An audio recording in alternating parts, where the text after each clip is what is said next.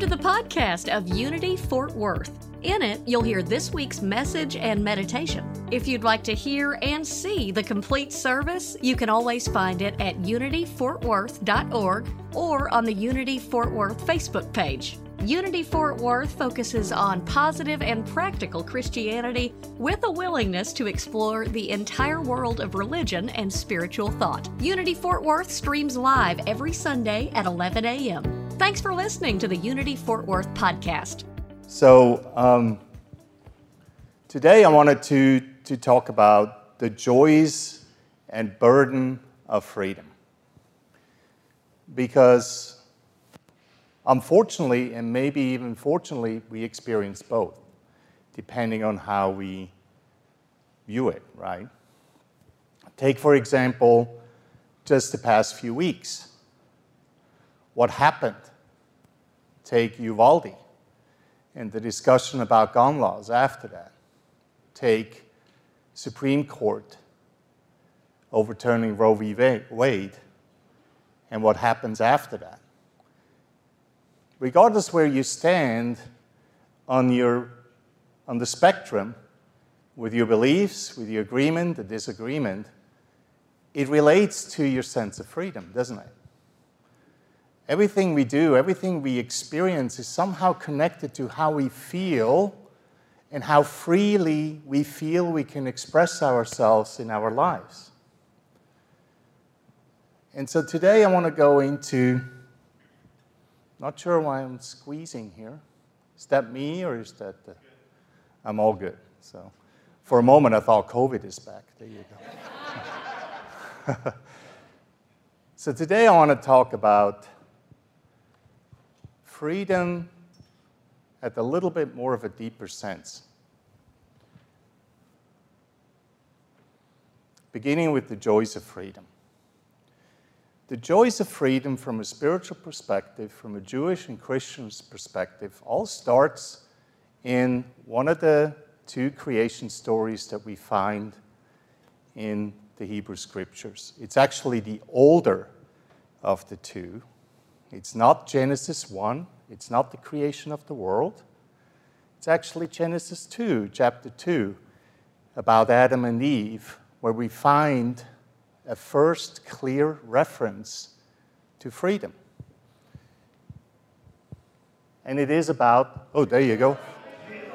Come on, we can do better. One, two, three. Freedom! Okay, there you go. so it's about free will. And you might remember this. I highlighted the part uh, from Genesis chapter 2. You may freely eat of every tree of the garden, but of the tree of knowledge of good and evil you shall not eat for in the day that you eat of it, you shall die. Metaphysically interpreted, that means that we have the freedom to eat anything we want, even to eat from that one tree. But we shouldn't, because if we did, we die. We don't die literally, but we die spiritually. And there's a lot to it, to this story. Like I said, this story is actually older, one of the oldest stories in the Hebrew scriptures than even the creation of the world. Because the authors of that story were thinking about themselves first. Why do we exist? How came we into being? And how are we making up our own choices of free will? Before they went further to ask themselves, how was the world created in the first place. And I think that's very significant that this is one of the oldest stories that we can find in the Hebrew scriptures and uh, as well as part of Christianity. And it tells us that we have free will. But how are we going to see this free will? And how is this free will really expressed in our lives? I mean, ask yourself do you feel like you can do whatever you want? Yes? No? Yes, some yeses, some noes, right? So you can walk across the street when the red light is on?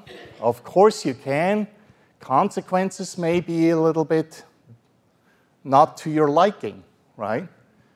You can stop eating and say, I'm going on a hunger strike, consequences may be not to your liking.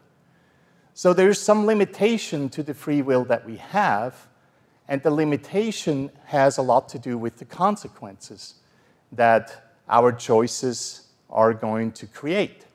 Right? Every choice that we make has somehow a consequence. So there are burdens of freedom. The joys of freedom are very simple. We have free will. If you look at it traditionally, you would say God has given us free will to do whatever we want. But God also wants us to do good. In unity terms, we would say we are free to express the infinite potential that God provides or God is. We are free to express it in any moment of our lives. We are free to choose whatever we want to do with that infinite potential. Hopefully, we use it for good. We express the goodness that we already are. But then there's the burden that comes with it, because how do we decide what is good or bad? How do we decide whether the choice that we are going to make is actually in our own goodness and the goodness of all? It's very difficult. It's not that easy, isn't it? Sometimes we only know after the fact. So when we look at, at burdens of the burdens of uh, freedom, then one thing we should look at is that the spiritual freedom that we are given or we have, the freedom to choose whatever we want to do, is not the same as the worldly freedom that we are given. Wouldn't you say?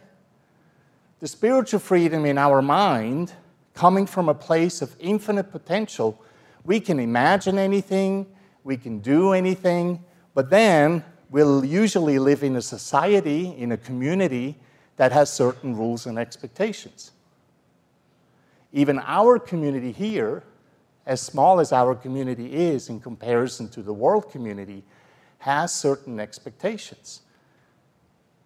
You're expected to be very quiet while I talk which is awesome, right? For me, not necessarily for you. but so your, your freedom is limited. That's the worldly freedom.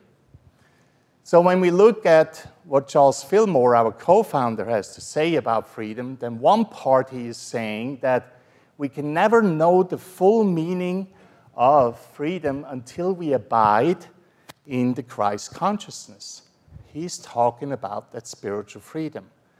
Until we abide in Christ consciousness, until we truly resonate and align ourselves with the divinity that we already are, without fighting against it anymore, without limiting it any, anymore, we can never express and experience true freedom.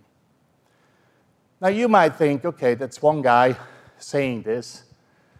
And I like to go and go into some of the more ancient scriptures, not just a few hundred or a couple of thousand years old, but many thousands of years old. And when you look at the Bhagavad Gita, then there is an interesting verse that you can see here where it says, Wisdom is veiled by this insatiable flame of desire, which is the enemy of the wise, O son of Kunti. So let me give you some context. Son of Kunti is Arjuna. Bhagavad Gita, the Bhagavad Gita comes out of the Mahabharata, which is the most, the longest epic poem that has ever been written. It's massive, hundreds of thousands of verses. In the very middle, the so called climax of the story is the war that Arjuna goes into. And Arjuna is on his chariot with Krishna, and he struggles to get into that war. And here is Krishna telling him that part of the war that we are struggling with is between the spiritual and the worldly, the spiritual and the earthly. Here it's talking about the flame of desire, the pleasure, the lust. That is the worldly aspect. Often our choices are really not connected very much to our spirituality, but they're connected to our way of getting satisfaction. When you look at your choices in your life, you can actually ask yourself throughout the day how many times are you choosing your true self, your Christ self, the God expression that you are? And how often do you choose to satisfy a pleasure, a need, a hole in your stomach or a hole in your heart? where you're just looking for a quick fix rather than understanding that there is an opportunity for all of us in our lives to just simply be. Be without hiding anymore. So we have these contradictions here, as it seems, and yet Charles Fillmore says pretty much the same thing what the Bhagavad Gita is offering. Charles Fillmore says the only way to truly be free is to be in Christ consciousness, which is the same as tapping into the wisdom, that divine wisdom that we already have in us. And the Bhagavad Gita is, selling, is saying that we need to be sure that we're not getting distracted by those outside circumstances. Now, what are outside circumstances? Well, Supreme Court decisions, shootings, as real as they are, are in a lot of ways outside circumstances.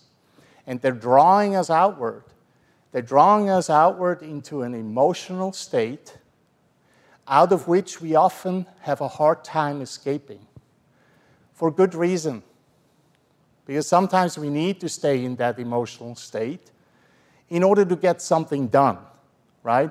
If we were numb to those things, if we were numb to the shootings in Uvalde, how horrible would that be?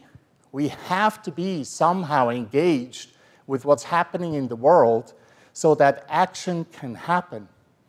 That is truly taking a spiritual freedom and then moving it into the worldly freedom and change some of the freedoms or restrictions to those freedoms that we have.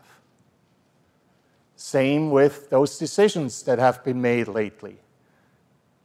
Again, it doesn't matter whether you're pro life or pro choice. Politics in spirituality don't matter much because, in the end, what it is about is going inward and say, okay, outside of satisfying my pleasures, satisfying my right to be right, satisfying my right to possess materialistic um, possessions, outside of the right of just having an opinion rather than coming together as one unit and learning to be with each other despite our opinions. Outside of that, is that spiritual freedom. If we learned to drop the outside sometimes, we will find that we're not that different. We may be on complete opposite ends in certain circumstances, but when it comes to the core of what we truly want and truly desire in lives, we're usually very, very close. Which brings me to the second burden, which is the receiving of the consequences of our actions. that's something that's very common in Buddhism and Hinduism to understand that every action has a reaction. And I'm sure most of us are familiar with that too, right? There's an action that we take, and usually there's a reaction. I just recently uh, listened to a Swami and he was saying, just talking about this uh, very topic, and he said, if I slap someone in the face, I have the freedom to do so. That is not the problem. What is the reaction going to be? Are they going to slap me in the face as well or do something even more to me? And in a lot of ways, sometimes it feels to me that the discussions we have about certain political issues are an action and reaction to the reaction and another reaction, another action and another reaction, and it seems like we're spiraling not upward, but we're spiraling downward because we're looking for the pleasurable worldly freedom rather than the true freedom within ourselves. So we are free to make choices, absolutely. Spiritually and worldly speaking, we can do whatever we want. I can take my shoes off right now. Would you necessarily like that? No. But I can. I have the, cho- I have the choice to do that. But I am not free from the result of the consequences. So, whatever I choose to do, I may say, Well, I'm free to do so today.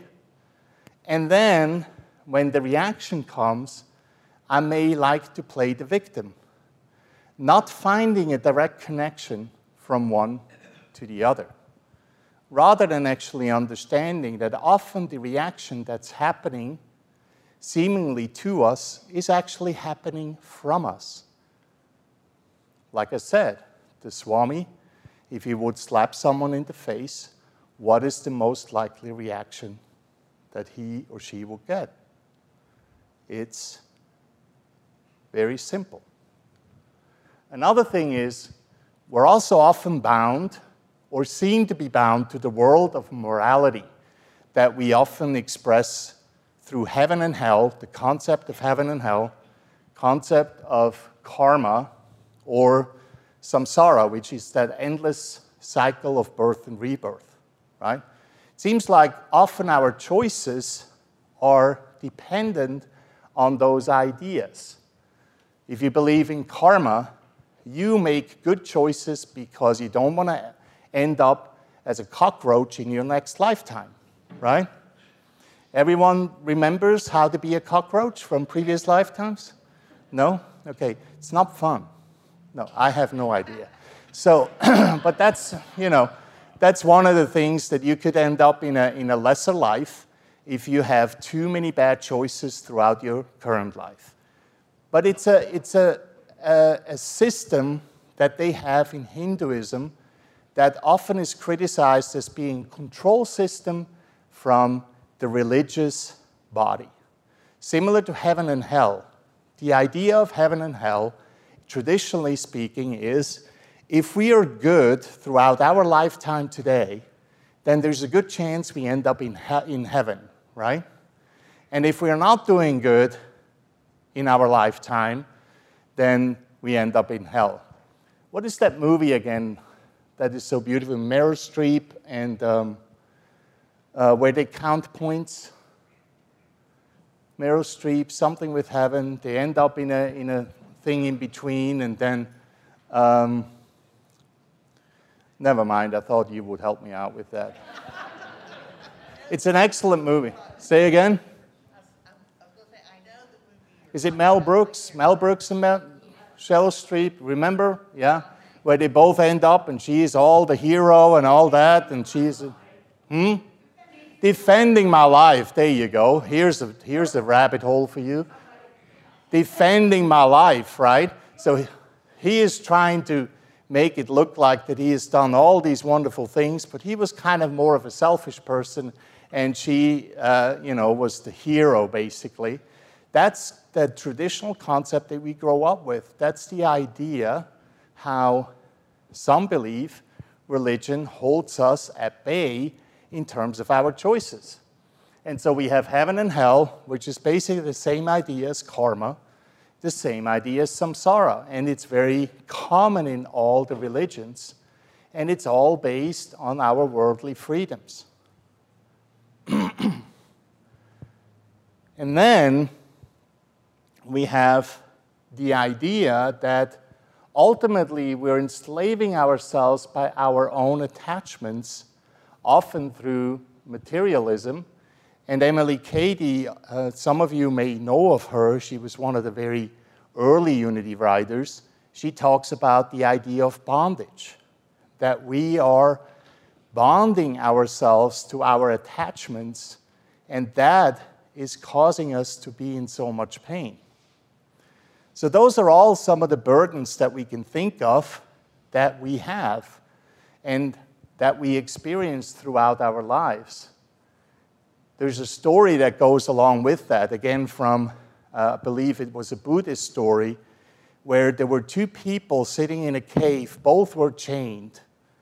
One was chained with those rusty old chains, still very much strong, didn't look good, was very sad, very unhappy.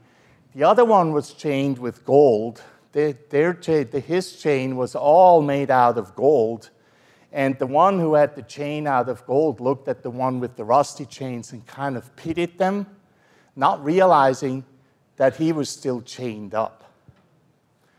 And I love that because, in a lot of ways, if we are not learning to stand into our spiritual freedom and spiritual truth, we continue to be chained onto our own pleasures, our own attachments, our whims, trying to make ourselves feel better. And some of us may have rusty chains, others have, have golden chains. That's how, actually, in the Eastern philosophies, we explain how some people are a little bit more well off than others. But all of them are equally bonded by their limitations. So, what are we going to do? What are we supposed to do to freedom? to get freedom. Very good. This is from uh, a different Vedic scripture that ultimately gives us an idea, very much a Hindu idea, but if you study scripture a little bit more closely, this actually has been woven into Hebrew and Christian scriptures as well. It's from the Bhagavad Gita Purana, which is one of the eight Puranas that are very popular in Vedic uh, scripture and tradition to read. And it says, One who is enriched with good qualities is actually said to be rich, and one who is unsatisfied in life is actually poor. A wretched person is one who cannot control his senses, whereas one who is not attached to sense gratification is the real controller. One who attaches himself to sense gratification is the opposite, a slave. So forgive the old language here. Remember, that's thousands of years old and uh, not necessarily politically uh, correct or appropriate. But again, the idea, very Eastern idea, is that as long as we are attached to our senses, attached to the need to satisfy our pleasures, we will never be able to be in control of our spiritual expression. We will never learn to be the true seer, a true Christ, the true expression of who we are. And if you just think of some of the stories you remember from the Hebrew scriptures, the Old Testament or the New Testament, the Christian scriptures, you actually see that some of this is woven into the stories. Look at Jesus Christ's stories in the gospel. A lot of what Jesus is saying and responding to has to do with letting go of our senses and starting to be in control with what is actually true.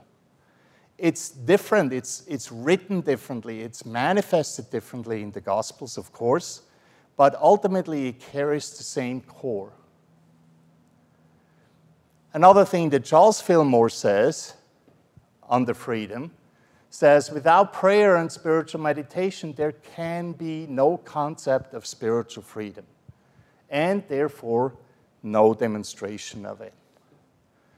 Now, this seems very limiting, possibly to some of you, of, oh, I have to pray and meditate, and otherwise I'm doomed. In a way, yes, but you have to expand your understanding of what prayer and meditation is. Meditation is not just sitting down in a lotus position and doing some of the complex mudras with your eyes closed and humming mantras all day long. You know, meditation can be walking in the woods quietly by yourself or just watching a really good movie and being so completely present in the moment and enjoying every moment of absorbing the message of that movie. That can be meditation. Prayer can be changing your thoughts about yourself and others just ever so slightly, going from I am not good enough to I am a wonderful, lovingly, and beautiful being. That is what prayer and meditation is about. But it is, in fact, the only way we can truly experience freedom is by practicing a new way of seeing ourselves and others. Again, the Bhagavad Gita has something to say about this. But he who is self disciplined, who moves among the objects of the senses with the sense freed from attachment and aversion, and under his own control, he attains to grace. That's another way of saying to be in prayer and meditation. What does prayer do? What does meditation do? Even if it's in its simplest form, it gives us an opportunity to remove ourselves from that constant drawing outward to satisfy senses and going a little bit the other direction and starting to be detached from pure sensory experiences and just learning to be be. The be be. Being the being that we always were to be. And finally, this is really the main scripture that I used last year on 4th of July. And hopefully, it makes a little bit more sense today to read this and think of it as Jesus coming from a place of absolutely understanding what it means to be spiritually free, which has very little to do with the circumstances that we are in or how much worldly freedom that we currently may experience. And he is saying to his disciples, if you continue in my word, and remember, word is translated uh, from logos, the Greek word logos, and which also means truth. So if you continue in my truth, the truth that I demonstrated to you over the past, let's say, one to three years in my ministry, you are truly my disciples. Remember, disciples are followers with love. To be a disciple you have to be in love and follow a practice, not a person, but a practice. You are truly my disciples, and you will know the truth, and that truth will make you free. There you go. I thought you were so happy with this, there you go. awesome. So, the joy and burden of freedom is that the joy is that we can do it all. The joy is that we have free will and we can make those choices within the confinements that we allow us to give. And that is the burden. The confinements we allow us to give, the confinements we live, the society we choose to live in, the rules that we choose to comply by, that's the burden. Now we can change the burden and make it less hurtful, less harmful, and we can choose to become more and more spiritually free despite having to follow the many rules and regulations that we have to follow nowadays. But it is important that we remember that there is a difference, and whenever we feel bonded, we feel somehow limited, we may look at our own chains Maybe they're golden, maybe they're bronze, maybe they're rusted, and realize that we are the only ones who can free ourselves from that kind of bondage through the consistent practice of being what God has in store for us, if you want to see it traditionally. God is goodness. And because we are one with God, we are that goodness. And the more we remember through prayer, meditation, walking in the woods, being kind to each other, uh, having a, a wonderful time with your friends, all those things are adding to our ability to express goodness in our lives. And that is the joy of freedom we get to experience despite the burden that we might sometimes feel. And so, with that, let us move into our meditation for today.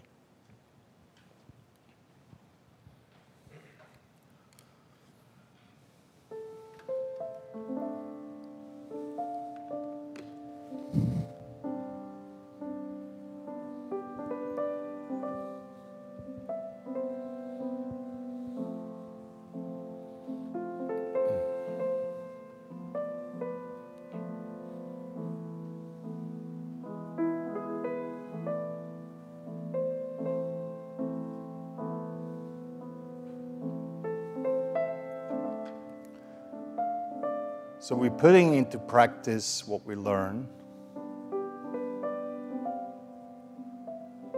by meditating together.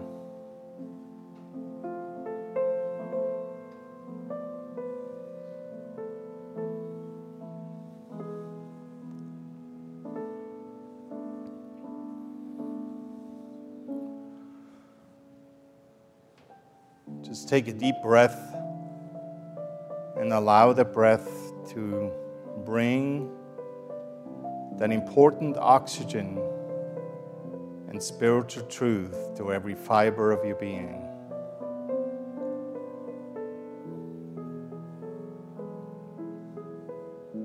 And continue this deep breathing as your commitment to your freedom.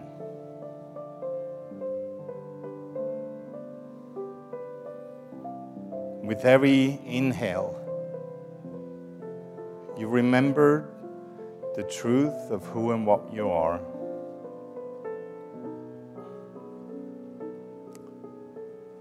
And with every exhale, you dispel of anything that stands in the way.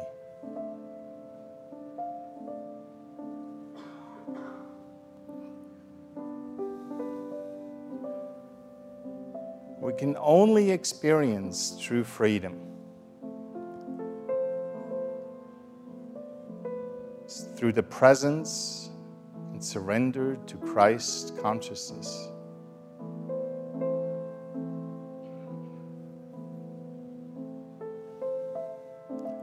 For that to be true for us right now,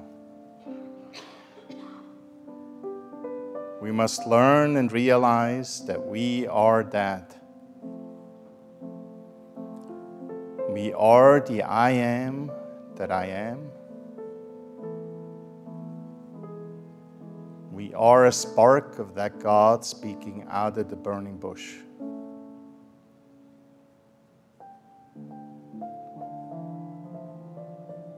We hold the same essence of Christ that Jesus demonstrated so well for us.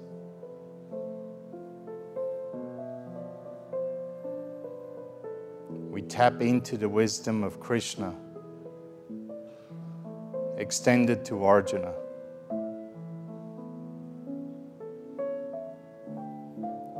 We already are the Buddha and his consciousness.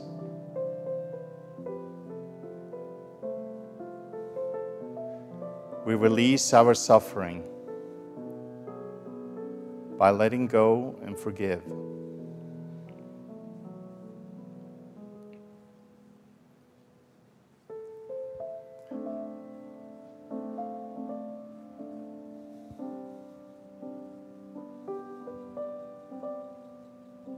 Remember that Paul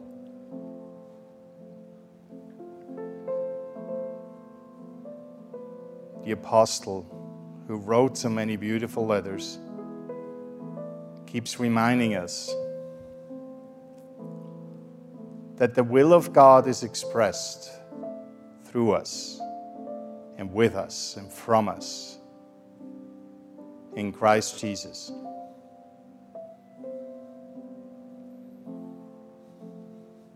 What that means that we have become and have always been, and we always be, very much a part of that will of God.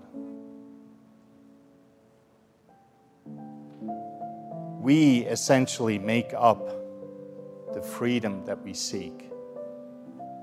We partake in the essence of peace that we desire.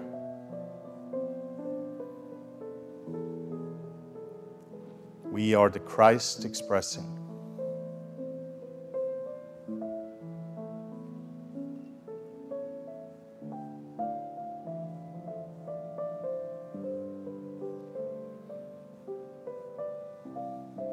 As we breathe and allow ourselves to relax,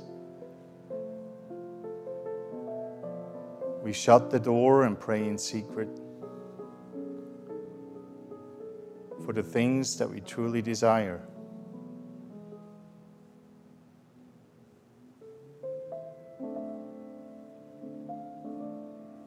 We recognize our ability to be perfect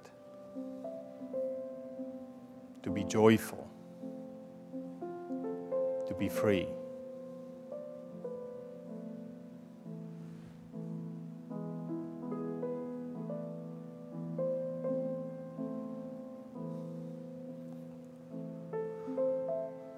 So, as we turn away from our senses and allowing our attachments to be freed and let go, we recognize our opportunity to be present in God, to be present in Christ, and to be present in the truth of who and what we are.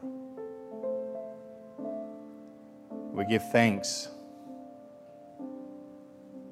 through the many ways we can express ourselves in more meaningful ways. We give thanks for the many actions we can take to change this world into what we perceive it needs to be. We give thanks for the many teachings that guide us and our willingness to be at one with all of us.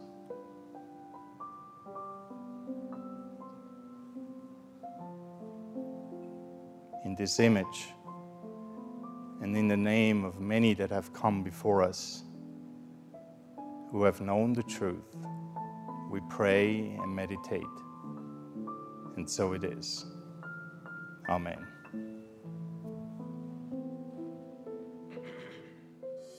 Thank you for listening to the Unity Fort Worth podcast. You just heard this week's message and meditation. For the live streams and more information, go to unityfortworth.org.